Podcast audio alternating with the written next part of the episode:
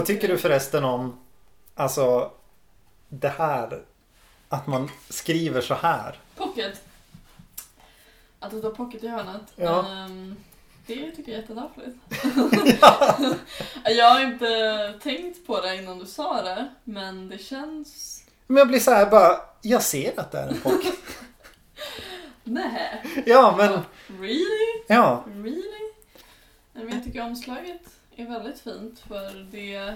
Alltså det var en sån bok som när jag såg den på bokhandeln att jag var så här, mm, den här vill jag läsa. Ja, jag vet. Det är det jag också har Eh. gått på när jag föreslog den. För att den har stått liksom. Men det känns också som att det kan bli tvärtom om man är en annan typ av person. Att man bara, det här ser svårt ut.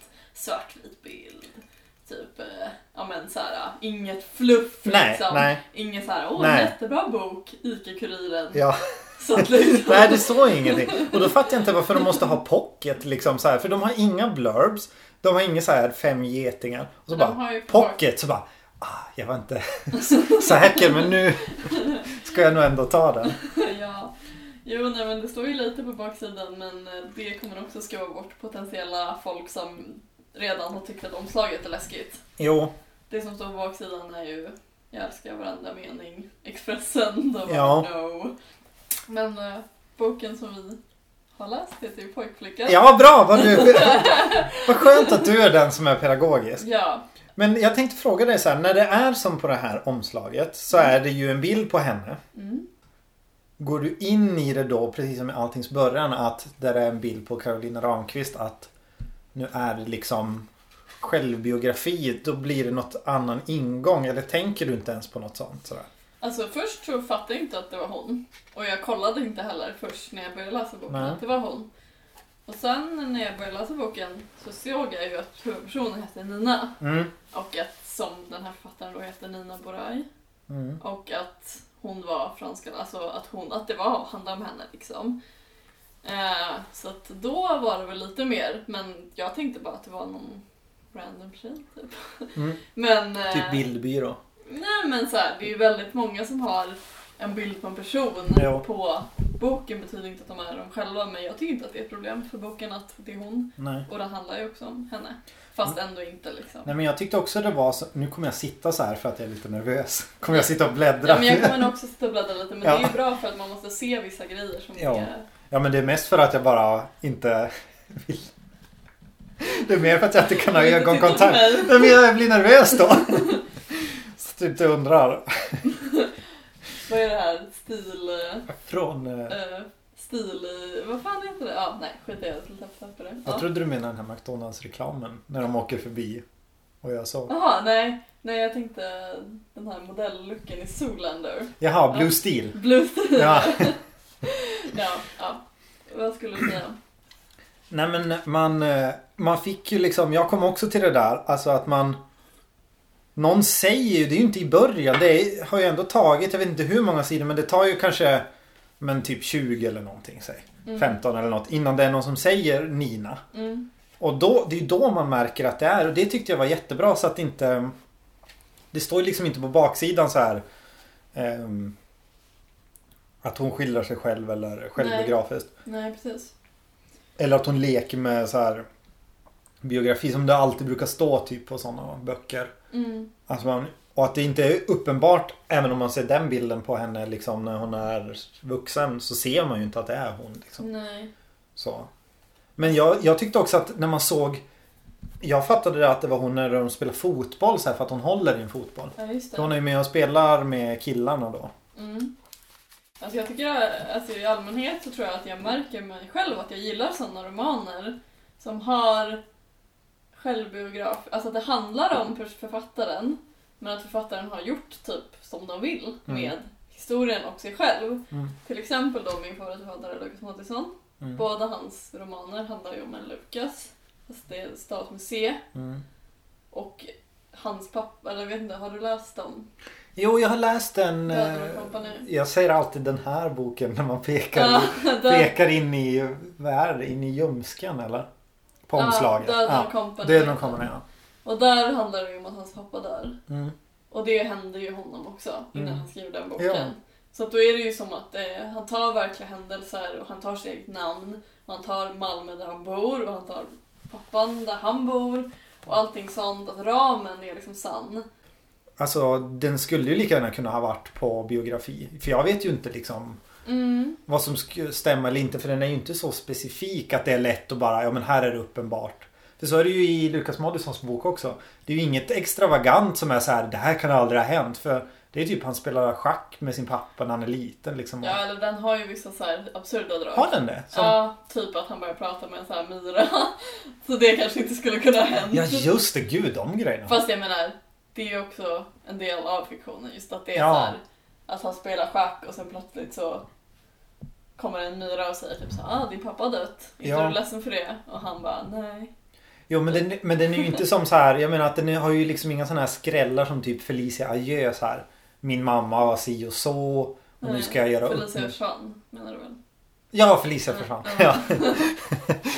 Ja, Jag gick direkt till så här avskedet. Ja, exakt. Nej men ja, jag förstår vad du menar.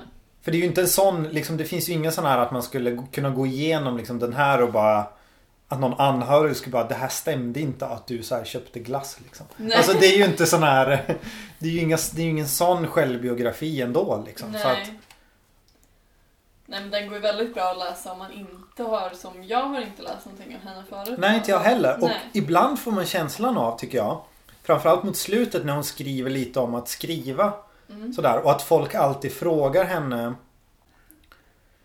ehm, Typ vad som är Men gud vad de frågar. De är så här. Frågar de inte någonting om typ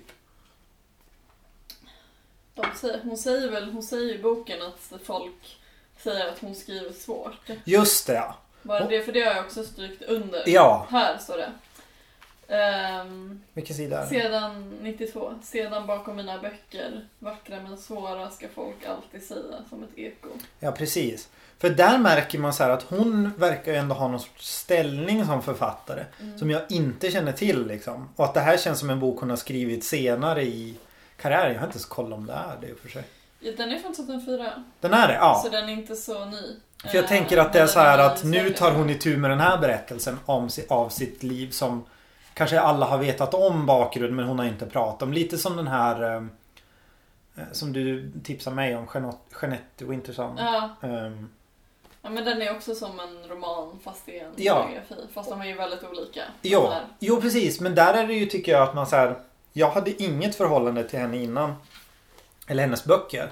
Så ibland så känner man att man hade nog kunnat få ut ännu mer om man hade det. Ja.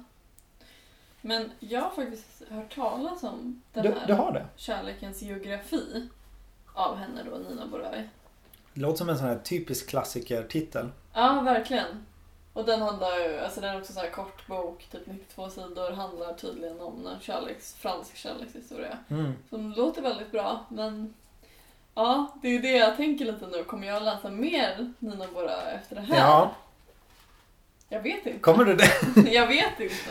Alltså, ja, vad tycker vi om boken? Det kan vi börja prata om. Ja, det kan vi göra. Ja, ja, jag vet inte. Jag tror att jag, just om jag tänkte på det, om jag kommer läsa mer av henne, så tänkte jag nog att ja, jag tycker att den är väldigt bra. Mm.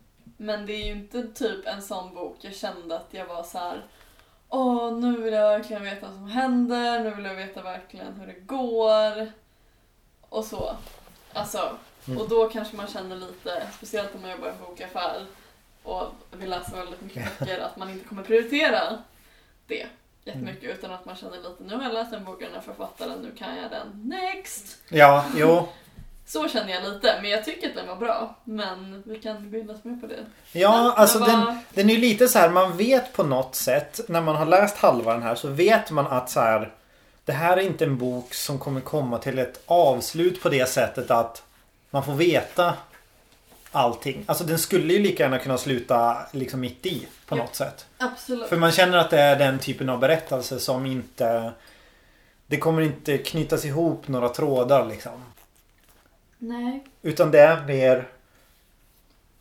Alltså kan du berätta om, det kanske är pedagogiskt om du berättar om så här, vad den handlar om. Kan du göra det som också är, Ja, som är Algerietkännare? ja exakt. Eh, Så jag slipper ge bort mig. bokhandel, ställningsassistent och Algerietkännare. Ja. Det är därför du är här främst. Ja, det är det här, därför jag är här faktiskt. Eh, nej, jag har kollat upp lite på Wikipedia om fransk-algeriska kriget. Nej, men det den här boken handlar om är ju att eh, om Nina då, som är barn, man vet inte hur gammal hon är, men Mm. kanske 8, 9, 10. Som bor i Alger, i Algeriet med sin pappa som är från Algeriet och sin mamma som är från Frankrike. Och ja, hon liksom är ett barn och leker och gör vanliga saker men hon... Ja, alltså hon är ju en flicka liksom men hon klär sig som en pojke, hon vill göra saker som pojkar gör. Kanske också lite som ett så här skydd mot att Algeriet är ett väldigt så här mansdominerat land där kvinnorna liksom måste anpassa sig efter männen liksom och att hon vill vara fri. Så. Eh, Men också kanske för att hon måste hitta en identitet mellan vem hon egentligen är. Är hon fransk, al- algerisk? Och det är liksom någonting som går igenom hela boken. Eh, och sen eh, har hon också en vän där som hon umgås med och det är en pojke. Och hon pratar om, ja, om hela den relationen och man får följa deras vänskap. Vad är det han heter? Jag kommer inte ihåg. Amin. Just det. Och sen i andra delen av boken så åker hon till eh, Frankrike på sommarlovet och bor hos sin mormor och morfar. Och då lever hon det franska livet med eh, ett välordnat liv med middagar och små hundar och i en fin villa och allting är så polerat och fint och perfekt medan i Algeriet är det mer så här fritt och vilt och så vidare. Och hon är Mm. fortfarande väldigt så här, vem är jag?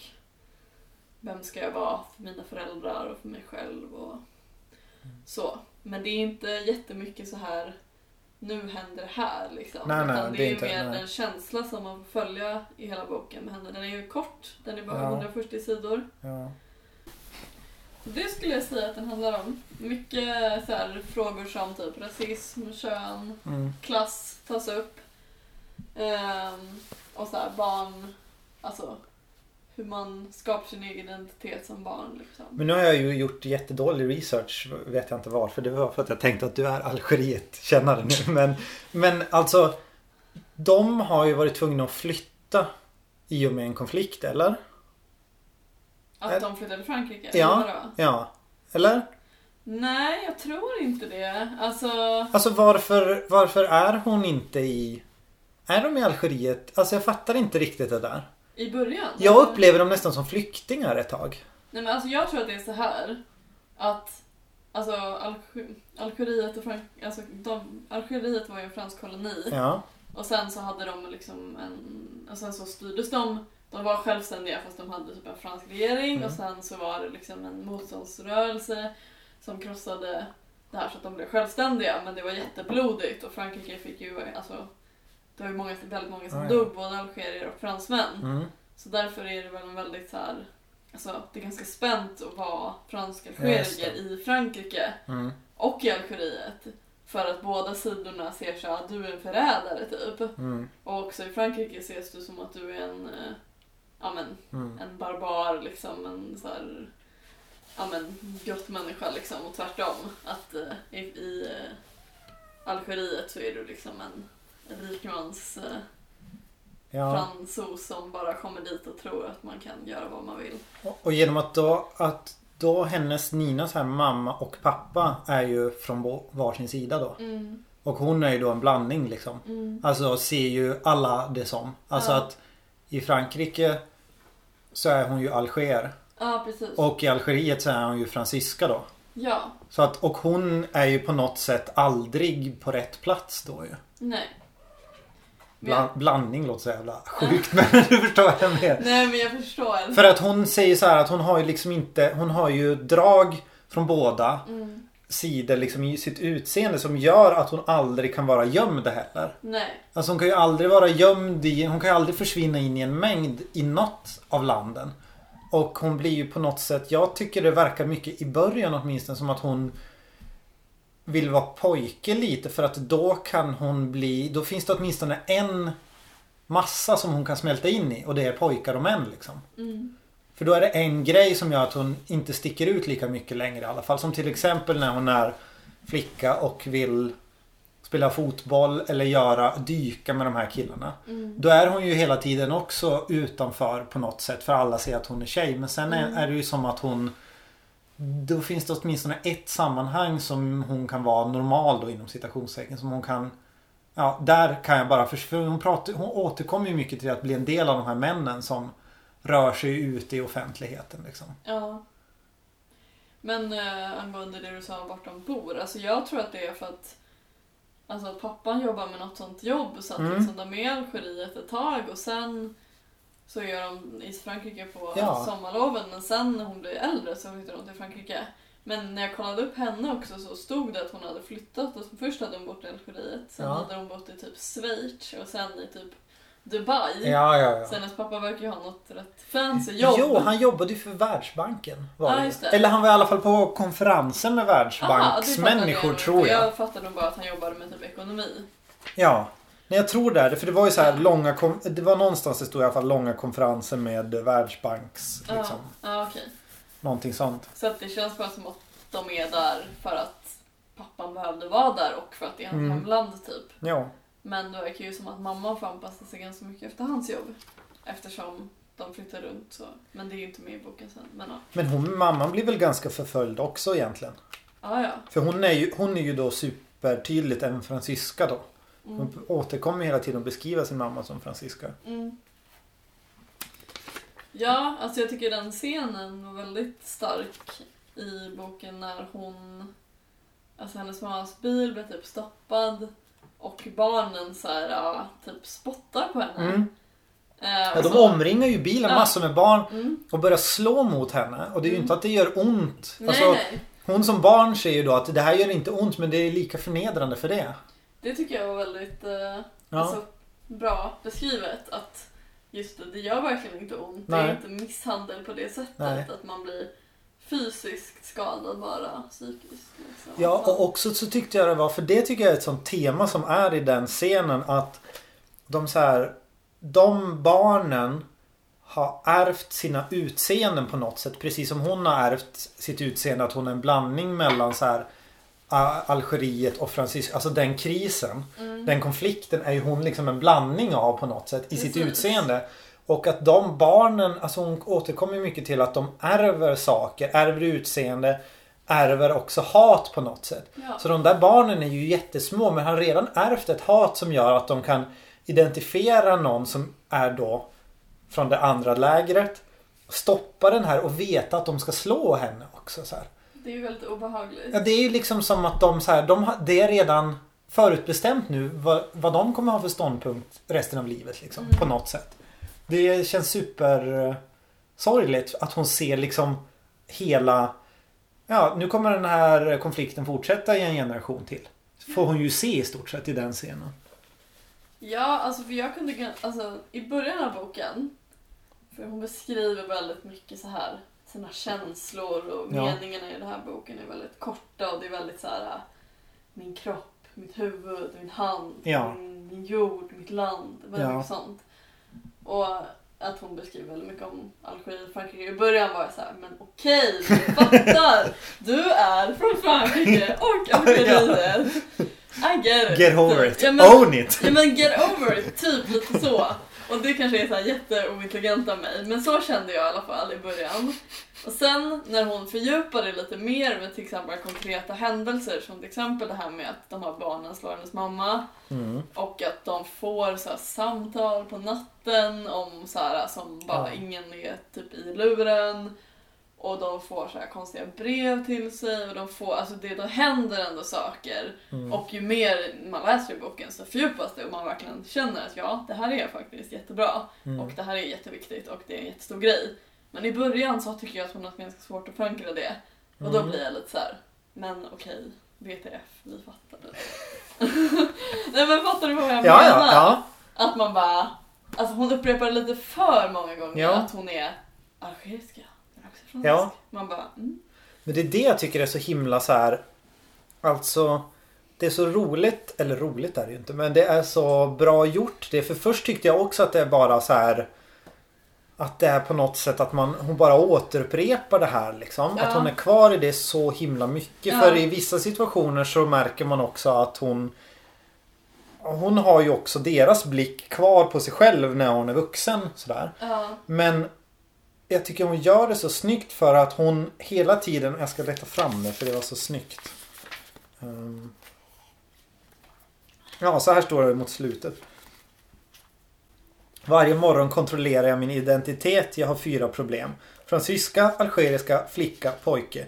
Och det är så roligt för att hon sett, hon eh, tar den här modellen som alla andra har och tänker att vem är jag? Är jag fransyska eller är jag algeriska? Är jag flicka eller pojke nu? Medan hon kanske är liksom en tredje alternativ. Mm. Alltså hon är ju det rent genetiskt och kulturellt är hon ju det. Och geografiskt också genom att hon då bor på båda ställena liksom. Mm. Så att hon, hon skulle ju kunna vara liksom att ja men det finns ett tredje alternativ som är typ fransk-algerisk eller liksom en, en liksom ett tredje kön. Alltså det känns som att hon pendlar fram och tillbaks i hela boken. Mellan att välja definitivt det ena och definitivt det andra. Mm. För att andra kräver det av henne också. Ja, men jag tyckte att det också när man typ, alltså så här, för först, alltså om man inte vet så mycket om fransk, all, Mm. alla Frans, Frankrike och Algeriet relation är det också svårt att fatta Ja. vad, vad grejen är. Ja, Men alltså man är lite så här historielös liksom. Mm, bara, jag visste inte det alls. Jag visste väl lite grann men alltså, eller jag menar jag visste ju allt, jag är ju Algeriet-experten. Du är så Nej. blygsam. ja, Du sa att du hade googlat på det. jo nej, men jag har googlat på det. Eh, men det, det var ju det jag sa, det lilla jag visste liksom. Men, men så, och då fattar man ju mer. Och det hon beskriver det är också väldigt bra för hon beskriver ju ganska mycket om så här, den rasism hon möter Mm. och hennes familj. Alltså både från typ när de träffades på universitetet hennes föräldrar och eh, ja men bara så här folk i stan som säger typ ah, så här, det är för många här och pekar på hennes pappa liksom. Mm. I Frankrike kommer de att prata med dig om det utan att lyssna på dig. De frågar dig utan att höra dig. De vill veta genom dig, din hud, din kropp, genom din röst. De berättar. Ska de närma sig Algeriet och sedan glömmer de. Just det. Det där har jag också skrivit under. Eller Ja. strukit under. Och sen på nästa sida så säger hon, eller så skriver hon. De säger då att du inte kan veta att det var länge sedan du bodde där borta. Att din smärta är obetydlig. Att den är skamlös. Det är vad de kommer att säga om dig. Att du är fransman. Att du är räddad. Långt ifrån det här landet som numera är främmande. Frankrike, ditt andra hemland. Och det kan jag också tänka mig väldigt så här, speciell situation att vara i. Att man Ja. kan inte heller säga, ja men det här hände typ och folk är så här, ja fast du vet inte det. Du är ju fransk. Ja, Eller just bara, det. Ja. Du har ju bara bott där. Just Men du är ju, alltså så här, att verkligen, det är så svårt att, det är ganska svårt att relatera till den känslan Ja. när man själv inte, i alla fall jag personligen har aldrig känt så här, vem är jag? Vilket land kommer jag ifrån? Var tillhör jag? Eh, men jag tycker att hon beskriver det väldigt bra. Man Ja. Kommer in i den här boken hur man känner så. Alltså, Ja. Eh, så att det är ju väl, hon har lyckats med det hon vill. Ja. jag. Jag tror att, eller jag tycker det är så effektivt just det också för att det är ju någon form av ekonomisk överklass hon tillhör också. Absolut. För att hon får ju liksom så här Lanvin-kakor när hon får så här kakor av sin farmor eller vad det är. Alltså och så går de, det är så mycket så här, de går på Bon Marché i Paris och de har våningar. Alltså allt det här är ju ingenting som hon skriver ut så här och vi var så privileg, privilegierade. Men man märker ju hur mycket liksom Ja, ja. hur ekonomiskt förspänt de har. Och då tror jag det, alltså Jag tror det är enklare för folk att sympatisera också med någon som är fattig eller liksom yttre. Mm. Man ser på dem att de är ett offer för någonting. Hon är ju ett offer liksom också kulturellt mycket och ett sorts minne från andra av hur det allt he- hemskt som har hänt och sådär. Ja. Och då är det på något sätt som att ja, men man måste nästan gå runt med liksom ett R på något sätt. För att det ska vara... Man kan inte gå runt på Bon Marché i märkeskläder liksom och må dåligt. Ja, ja, men det tror jag. Alltså jag tycker att det är bra att hon inte skriver ut det så mycket. För att då tror jag Ja. att man kanske kunde, skulle kunna känna lite på Little Rich Girl. Ja, Att man är såhär, men ja. vad fan, hur jävla dåligt har du det egentligen? Du har typ Mm. det här nicea sommarhuset du kan vara i typ i Frankrike på sommaren så är du i Algeriet. Alltså såhär, vad klagar du för? Lite Mm. så. Och det är ju ganska hemskt att man känner så men man kan ju känna lite så, speciellt med folk som har väldigt så här, gott ställt, att man tycker att de ska vara lite... Ja, men det tycker jag är fint och det är också fint att hon inte gör en sån här att hon inte gör avkall på att så här ta avstånd från det som det ofta är, i alla fall i svensk litteratur när det är så här ska vara någon sorts överklassskildring. Mm. Då är det ofta så här, jag tar avstånd från det. Typ som den här, vad heter den? Gyllenha... En spricka i kristallen. precis, den. Mm. Då är det mycket grundförutsättningen för att man ska kunna sympatisera med den karaktären.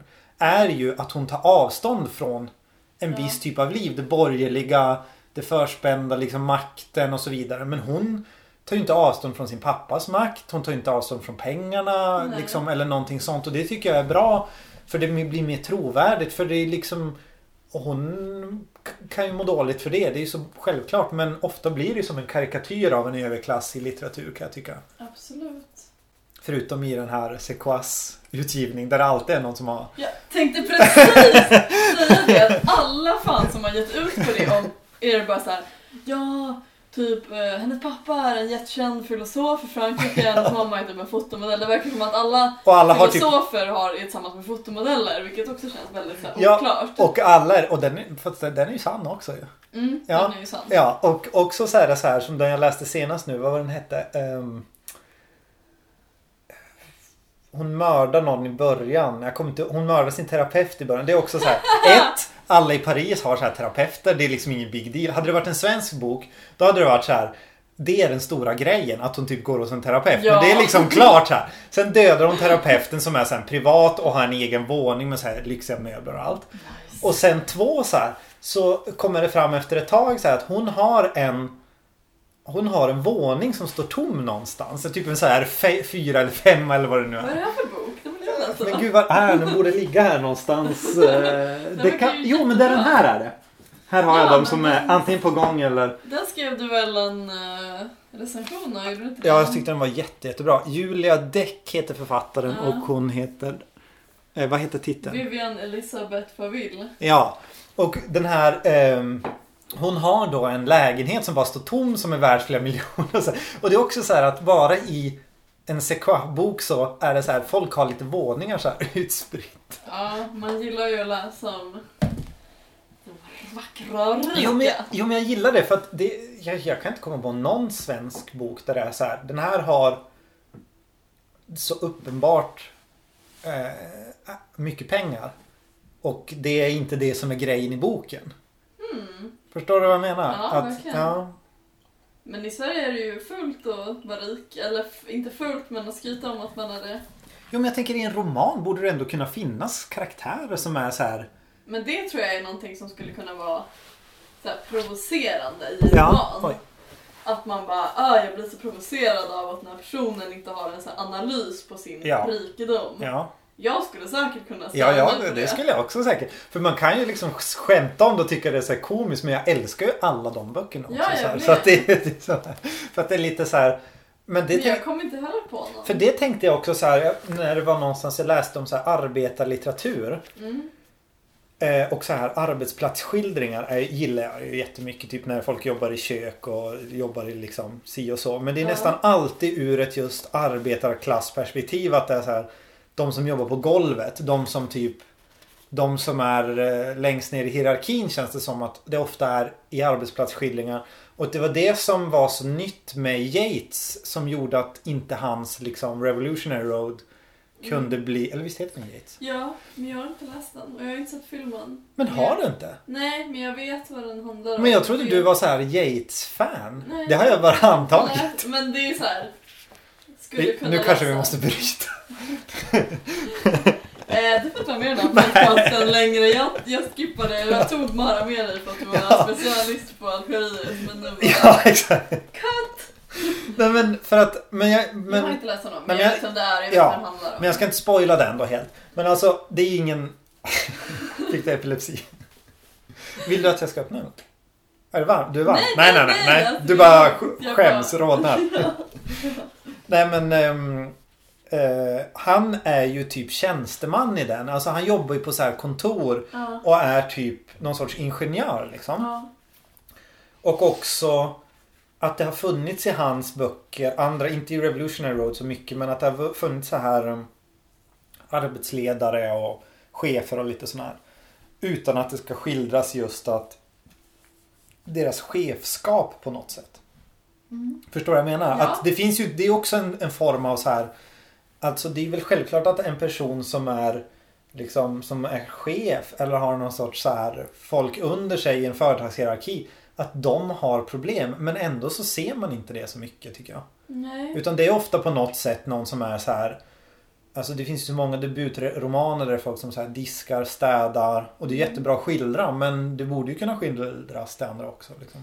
Jag har inte riktigt tänkt på genren Det arbetsplatsskildringar. kanske inte är så jättebra. Nej men jag vet inte men det är väldigt intressant och jag, jag håller verkligen med dig om att jag kan fasen inte komma på en enda svensk roman där det är någon som är chef fast det handlar inte om det. Nej. Det handlar inte om att den personen har mycket pengar. Nej. Det handlar om andra saker. Ja.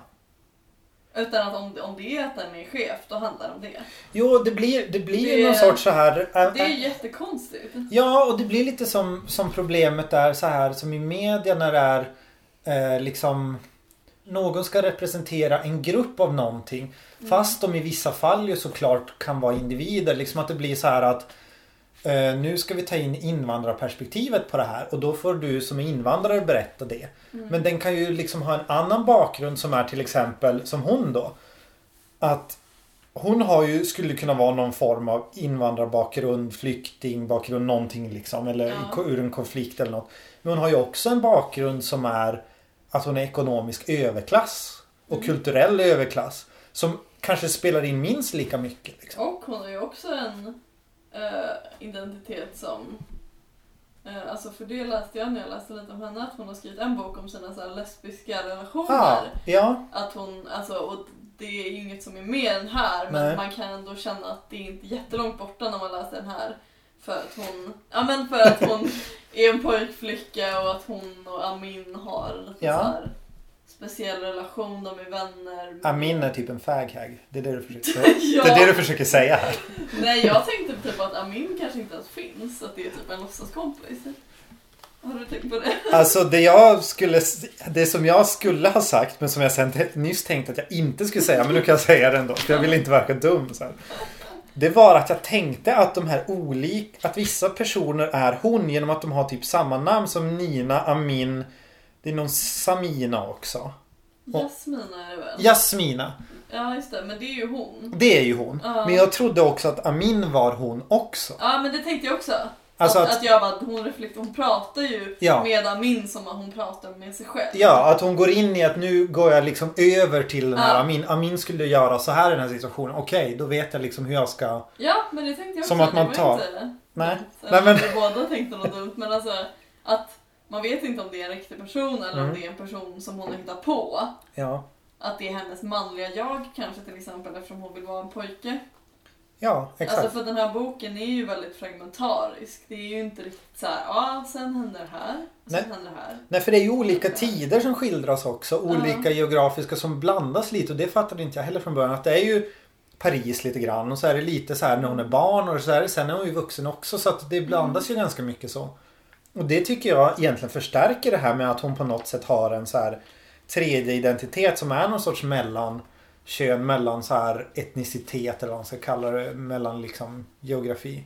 Ja, men det känns verkligen intressant det där som jag sa att om vi säger att det var en panel, att hon skulle ju kunna bli inbjuden i egenskap som Ja, överklass, ja, lesbisk eller bisexuell ja. och invandrare. Ja. Jag menar som hemma där jag bor, det är ju jättemånga som har så här fin, finskt liksom. Och var kommer du ifrån då? Jag vill, jag vill, vi jag vill, jag vill helst inte säga i podden. Jag är ju född på Lidingö då. Ja, jo, just det, men eh, det är inte det vi talar om nu. Nej, jag är ju från, jag är ju från Kalix då. Ja. Och så var det ute. Nej, men det har jag faktiskt tänkt på. Nu ska jag inte jämföra mig med henne liksom. Men Nej. något jag märkte så här som är samma grej bara det att det inte är laddat på samma sätt för mig. Det är att man märker det här att när man ser en intervju med någon som har typ, åh det här är de nya Hollywood-svenskarna. Det fulaste man kan göra är typ att man har lagt till sig med lite så här brytning. Ja, Eller det. så här, ja. åh han har blivit så Han låtsas nu att han är så här big time. Att han typ Ja. För jag kommer ihåg, jag själv tyckte det när det var så här första gången jag såg någon i Norrbotten som hade en så här take away mugg med kaffe. Så var jag så här, okej, för den personen, jag ska inte säga vem det är. Så här.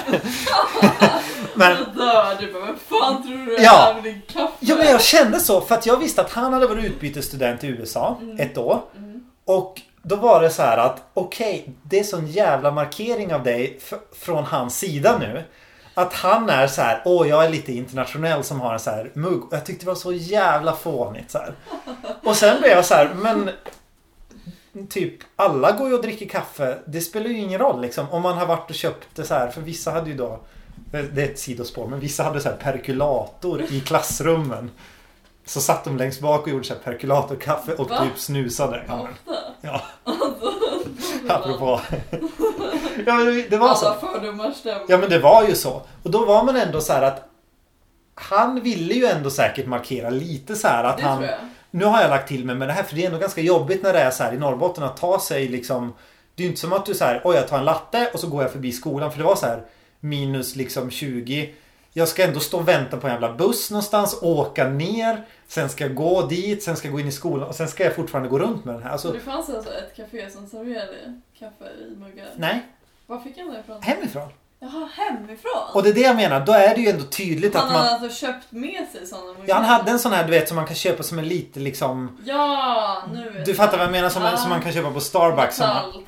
ja, fast i plast eller något. Ja. Så har den en sån här gummigrej runt. Så. Ja, visst, visst. Ja, och då tyckte jag det var så, så posigt liksom. Ja, jo. Och så, sån är ju jag nu fast med norrbottniska grejer här.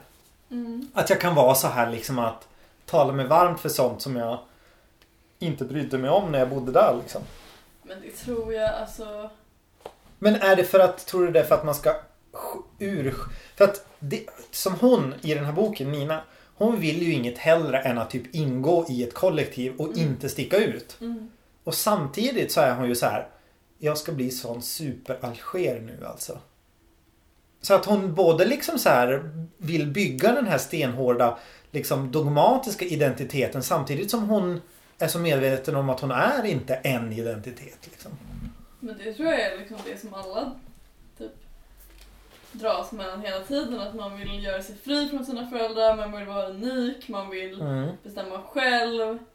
Men samtidigt så är man också väldigt så här, beroende och lik sina föräldrar oftast. Mm. Och att det spelar ganska stor roll var man kommer ifrån även fast man inte tycker det. Och alla sådana där grejer som är lite undermedvetna. Alltså lite typ, snacka inte skit om min mamma, det är bara jag som får göra det. Mm. Mm. Snacka inte skit om min stad för det är bara jag som får göra det. Mm. För att det är ändå en så himla stor del av en själv. Ja. Alltså ens land, ens stad, ens föräldrar, ens kön. Ja. Alltså så här, hur man mycket man än vill typ låtsas som att det inte är det. Och det märks ju i sådana här små uttryck som att Ja. man, som att du är såhär, ja, Norrland. Och jag kan vara lite så här. jag kanske inte är så jättemycket här. För att Stockholm är inte lika långt ifrån Göteborg. Men ändå, du måste ju ändå känna det för att Alltså när jag började när jag kom hit så var jag lite såhär, göteborgare, please up aside. Ja, ja så. Jag trodde du skulle säga då var jag mer ödmjuk för att Nej, nej. inte vara så. Jag har blivit mer ödmjuk nu men jag var inte första. nej, nej men jag vet inte men det märker jag ju, den får jag ju väldigt ofta när jag är ute på krogen med göteborgare Mm. som kommer och bara "Ah, jag är från Stockholm här, fy fan, typ så. Mm. Eh, och det märker man ju väldigt mycket så här Stockholm-Göteborg-konflikten. Och att man själv är typ såhär, ah, jag är från Stockholm, ah, det stämmer bra. Ja. Det stämmer väldigt bra. Ja men du vet såhär, Ja, ja. var nästan så här. Alltså jag bryr mig inte om den men jag kan ändå så här, jag kan tycka att det är lite kul att typ provocera sådana människor Ja, ja. och så här, trigga dem lite och det är ju verkligen folk som tycker att det är Alltså och det är väl också så här lite bara, ah men Typ att i Göteborg är det den jargongen rätt mycket att man ska Ja, mycket. Stockholm. Ja. Och eh, att man ska vara, alltså det är ju på skämt men det är också ändå inte på skämt. Nej. Och att så här, folk i Göteborg kan snacka skit om Göteborg men om jag som stockholmare kommer Ja, ja. och bara Alltså det suger typ det här. Då är det Ja. så här, du får inte säga det här. Nej, nej. Liksom. Så, Nej men för det, det, liksom, det är ju ändå en sån här grej i det lilla. Att det, det är väl det första man märker med dig ändå. Som här. Ja, Alltså det är ju det för man hör direkt att du pratar stockholmska liksom ändå ju. Så man börjar ju förhålla sig till det väldigt snabbt liksom. man börjar tänka direkt, vad är det vem är den här dryga bitchen? Nej, nej men alltså det, det blir ju ändå en sån liksom. ja, Alltså precis som det är så här. Alltså men om man hör att någon är norrlänning så tänker man ju också så här. ja. Ha, ha, ha. Ja. Nu ska vi typ skämta lite om älgar så kommer han tycka det är kul. Ja, Nej, men- exakt. Ja men det blir, ju, det blir ju en sån grej att det blir minsta liksom. Och det, det händer ju liksom i slutet mot boken så är hon ju i Italien. Ja, just det. Och då försvinner det här för då är det ingen som kan identifiera det här. För jag menar en svensk kan ju identifiera en stockholmare och en göteborgare väldigt snabbt. Mm, Men om du skulle åka liksom kanske till eh, en finlandssvensk ort så redan där börjar det ju luckras upp. De kan ju Ah, inte ja. skilja oss åt och där är det ändå, nu snackar vi ändå samma liksom språk. Ja, De kanske inte kan skilja så tydligt liksom. Och då försvinner ju det direkt och då blir det ju inga saker att förhålla sig till längre. Alltså som hon får i Italien då. nej. Och att, att hon får en fristad i det och det, det kommenterar hon egentligen inte så jättemycket. Bara just det att nu är allt, nu är allt borta så här. Ja. Allt det där. Det är som att den konflikten fin. Jag bär inte med mig den med mina ansiktsdrag, mitt språk och så vidare och så vidare. Liksom. Nej. Som hon säger vid vid något tillfälle att hon så här, pratar med händerna vilket är konstigt i den ena kulturen och Ja, inte i den andra. det. Ja. Men det har ju ingen betydelse när hon är i Italien för där är hon ju en utlänning liksom. Som vem En som turist, helst. liksom. En turist ja, precis. Ja, men det känns som att man kommer, om man fortsätter läsa henne så kommer man att lära känna henne ännu mer. För att hon Mm. verkar ju använda det självbiografiska ganska mycket. Som också många av Sekvas. Det Ja, här är inte Sekva, det är Elisabeth Grötes. men de delar faktiskt monter på Ja, bokmässan. jag vet. Ja. eh, nej men det känns som att eh, det är många Alltså av de författarna som Ja. använder väldigt mycket av sig själva Men som vi var inne på där förut att det är inte så Det är kanske inte är lika fult som i Sverige, det är inte heller fult att vara rik och vara adlig Nej, Det är nej. ju för att Sverige, eller det landet har sån himla annorlunda kultur med det, det, det är Ja. en längre diskussion Ja. men, men det för oss som gillar glam och flärd så är det väldigt trevligt att Ja. läsa om sånt.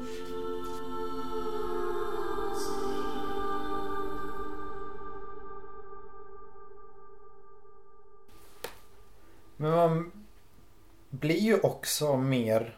Jag vet inte om det är nu för att vi är så himla så här på jobbet bara... Eh, att när man jobbar i bokhandel att man blir så här... ehm, Man tänker kommersiellt. nej men just så här handlingsknarkare. Att så här, vad handlar den här om då? Ja. Att man blir så här... eh, Ja.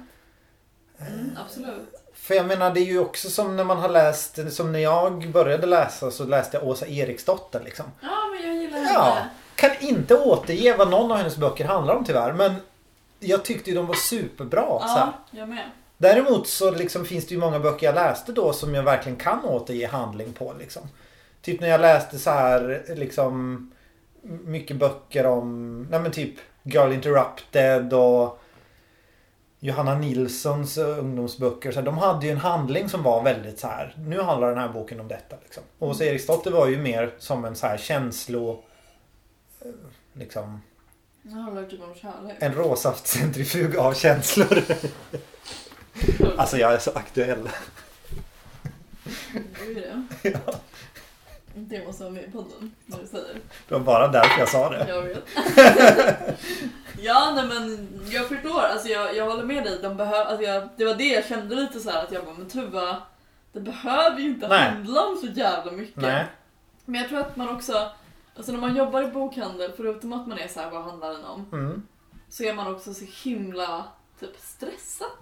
Alltså man har så Ja. jävla många böcker man vill läsa. Ja. Och man, ja, men man har så himla många böcker man vill läsa, man har så himla många så här, författare som man är intresserad av. Typ. Mm. Man vill både så här, läsa lite mer kommersiellt för att hänga med i det folk pratar om samtidigt så vill man läsa typ Nobelpristagarna och sånt och bla bla bla. Mm. Så känner i alla fall jag.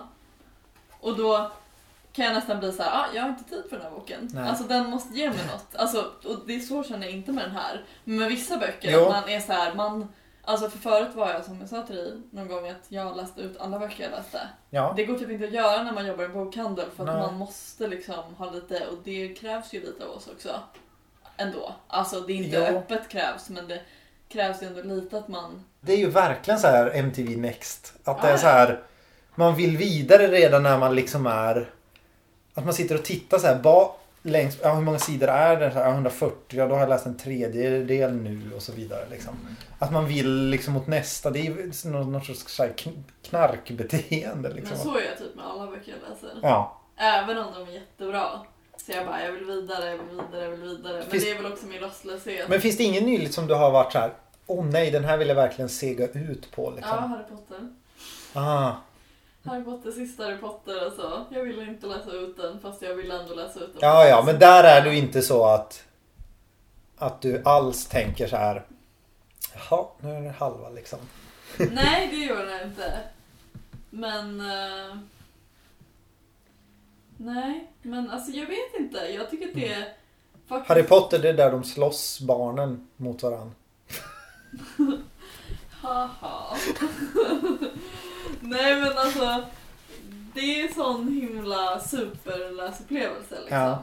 Alltså där är jag typ så här, ingen snackar skit om Harry Potter alltså, Nej. för mig. Nej. Alltså faktiskt, för att det var så himla så här. Alltså jag kan tycka att böcker är så himla bra nu, men det är liksom inte på samma sätt som Harry Potter. Också för att det är så här. Men läser du om den då? jag har gjort det. Jag har läst om alla böcker ungefär fem gånger, men jag har Ah. inte gjort det nu på senaste. Ah. För att jag bor i en bokhandel. Ja, jo för det är också en sån bok som man inte så här, ah, har hört talas om Harry Potter, den är bra. Jag tänkte på en så här, en till grej, för jag hade så här frågor till dig som jag ville liksom veta. Nu när jag, jag måste besvara de här frågorna inte blir så bra. Alltså. Jo, det tycker jag vet. Jo, nej, men det blir bra. Det var en så här, det var så sorgligt så här. ehm, de går förbi någon ute i havet som pappan inte räddar. Som, det är en som håller på att drunknar. Pappa räddar honom. Det är det han gör. Jo, nej. Men vem är det som inte... Är det mamman som säger att... Ja, det är mamman som inte räddar honom. Ah. Men det är pappan som springer ut. Ja, just det. Ja. Så är det, precis. Mm. Och då, skriver, då kallar hon det för så här, när hon tänker på det, en fantombild som avbryter barndomen. Så här, att hon liksom såg så här, okej, hon är inte liksom så här, hon är inte hundra, alltså hon upphör ju att vara en så här gudalik förälder liksom och blir så här någonting, vad ska man säga, alltså mänsklig liksom. Ja. Ja. Och jag tänkte så här, inte för att du måste berätta det nu, men om du har ett sånt tillfälle liksom, eller om du så här, om du liksom tänker, tänker man på det sättet. För jag kunde inte komma på något riktigt när man så här, men samtidigt kunde jag ändå känna igen mig med att man så här, okej nu liksom, nu gör den här personen något som är fel liksom, och den vet inte om det ens. Liksom. Mm. Ja, det tror jag. För- Men jag tror inte att det är så stora grejer som, Inte som det. hon är med. Nej. Inte att man så här, ser ens föräldrar bara Oj, en misshandel går förbi. Ja, Som i så här, sista avsnittet av Seinfeld. Ja just det. Misshandel och de bara De filmar. Vad tjock han är. Ja, exakt. Och så bara, du måste få med det här typ på Ja, film. exakt. Ja. Så jävla bra Ja. avsnitt. Eh, Tyckte du det var ett bra säsongsavsnitt? ja, Eller så här, så jävla bra. För att det av, anknyter ju också till sitt första avsnittet när det är så här när de pratar om alltså, placering av knappar. Ja. Ja, Ja. det är så bra. Jag tycker det är jättebra. Men det är lite så här att det är ju lite av ett specialavsnitt i det att de tar in alla de här gamla i själva rättegången. Ja, fast det är ju ganska kul. Tycker du det? Supnazi och alla. Ja, men det är ändå så här nio Papi. säsonger liksom. Ja. Alltså, för det känns ändå som att de slutar också när de är på topp, vilket så himla många serier inte gör. Ja, ja. Alltså typ How I Met Your Mother, vad har hänt med den serien? Liksom, den går ju bara åt helvete. Och den kommer ju inte sluta bra för att de har bara okej vi tar en säsong till, och en säsong till, och en säsong till. Alltså Ja, det, är ja. så här, det är så många serier som bara måste, åh nu hafsar jag ihop ett slut här för att Ja. vi... Eh, med Seinfeld känns det nästan som att, jag vet, de hade säkert inte tänkt att det skulle vara så. Men jag tycker att det är skitbra. ja. Du tycker inte det eller? Sådär ändå. Alltså jag tycker mer det var så här. okej det var en bra avrundning men det är liksom... För jag gillar ju inte specialavsnitt som du vet. Så här, när det är typ att Som det där avsnittet i Seinfeld när de berättar baklänges. När Det de är min favorit! Det är min favorit! Va? Ja, när, de När är han i målar Indien. sina Indien. Timberlakes. Det är. Det är asbra! avsnitt. Jaha. Jag, nej jag gillar inte det. Och jag gillar inte heller det här när de står och väntar på middagen. På ett så här kin- kinesisk Ja, eh, men- restaurang. Det är ju jättebra för jag tycker nästan att det indiska avsnittet är typ ett av mina favorit. Är det? Ja, det är skitbra tycker jag. Men jag gillar inte när de leker med formatet sådär. Ett avsnitt av nio säsonger. Ja, men för det var så här att då hade man väntat en vecka och så var det typ torsdag 22.40. Så satt man där och så bara Åh, jag hade ju velat ha ett bra avsnitt och så är det, det är ju bra. du är så konservativ. Ja, lite så är jag. Jag tycker det är Men- bra, men jag... Nej, jag förstår dig faktiskt inte. Nej, du var beredd där att sträcka ut en beredd att hand. Säga, jag förstår dig. Så bara, nej. Nej. nej. men okej, visst man vill ha det man, man, man, man vill inte vara överraskad liksom. Nej. Det är lite som när jag köper pizza, jag köper alltid samma pizza. Jaha. men då är det för att jag ska betala för det. Jag Jo men lite så. Jag betalar ju med min en vecka som jag har gått och väntat. Och man har liksom Det var ju Ja. inte så mycket bra på TV. Ja, okej. Men det tror jag för mig är kanske att jag har kollat på det på DVD och kan pausa och gå därifrån. Ja, ja, då plöjer du liksom. Ja, jag Men tänk om du har väntat en hel vecka och så blir det så här, nu ska vi liksom skoja lite. Ja, då är det ju med irriterande. formatet så. Men äh, pratar du om 1880-talet nu? Ja, och så hade man, hade man fyllt upp sin kvot i motboken den veckan också så allt var emot den. ja. Allt var emot. Och så var det rötmånad också. Ja. Nej, förlåt Marcus. Ja, det kanske summerar det hela. Nej, men det Jag ska bara kolla om jag hade skrivit upp något mer sen. Har du något mer som du... Jag vill säga en väldigt fin mening som jag Mm. eh, strök under här. Som är Det är ömtåligt, ett en liten hunds hjärta. Det rymmer hela vår ensamhet. Mm. Det var väldigt fint. Ja, men jag, Ja. jag vet inte om jag har så mycket mer. Nej, jag tror inte det. Jag hade en lista över mina... Jag tänkte jag skulle ha, göra en lista över mina så här bästa transpersoner i, i, i så Ja! kultur. Säg det! Ja, men- Säg, säg. Men det var så fint när du avslutade det här citaten och så ska jag säga någonting Nej, fånigt men sen vadå, efter det det. är bara att klippa till det så att det...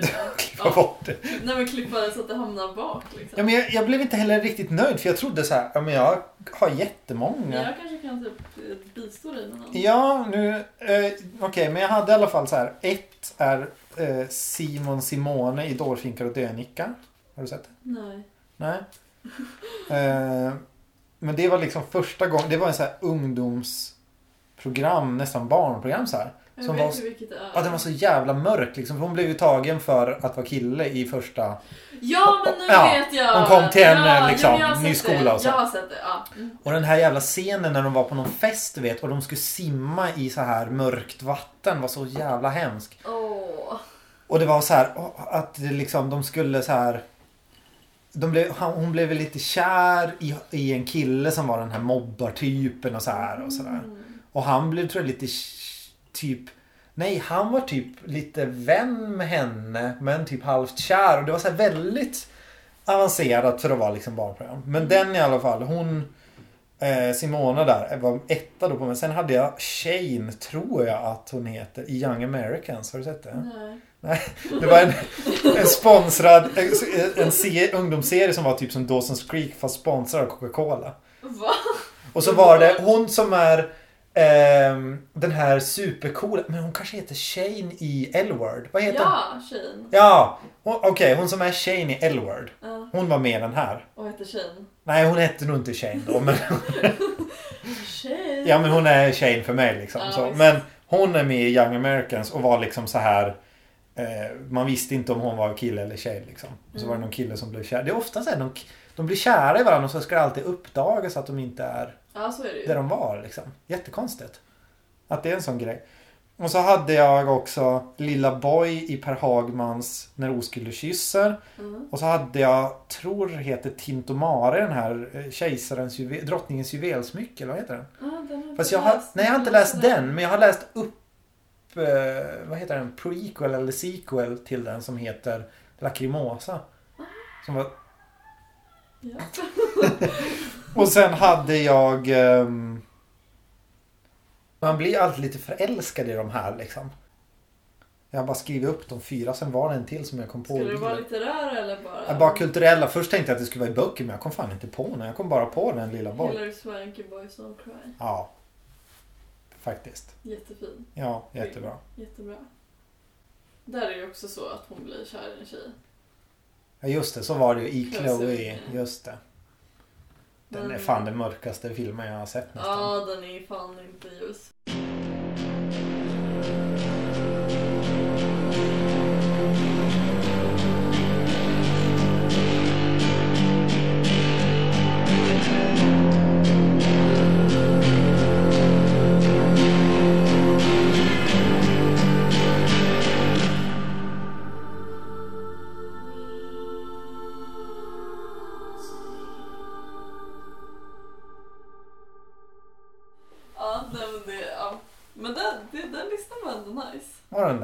Jag kände att jag levererade den inte så bra. Nej, kanske inte. Men det var kanske också bara att jag typ avbröt dig och bara hehehe. Krams, krams på fönstret. Men då pausar jag och så bara. Hejdå. Där ska vi ha någon sån conclusion. Arwa. Nej men... eh, Stay in school. Ja, Be cool, stay in school. ja är coolt. Det är coolt.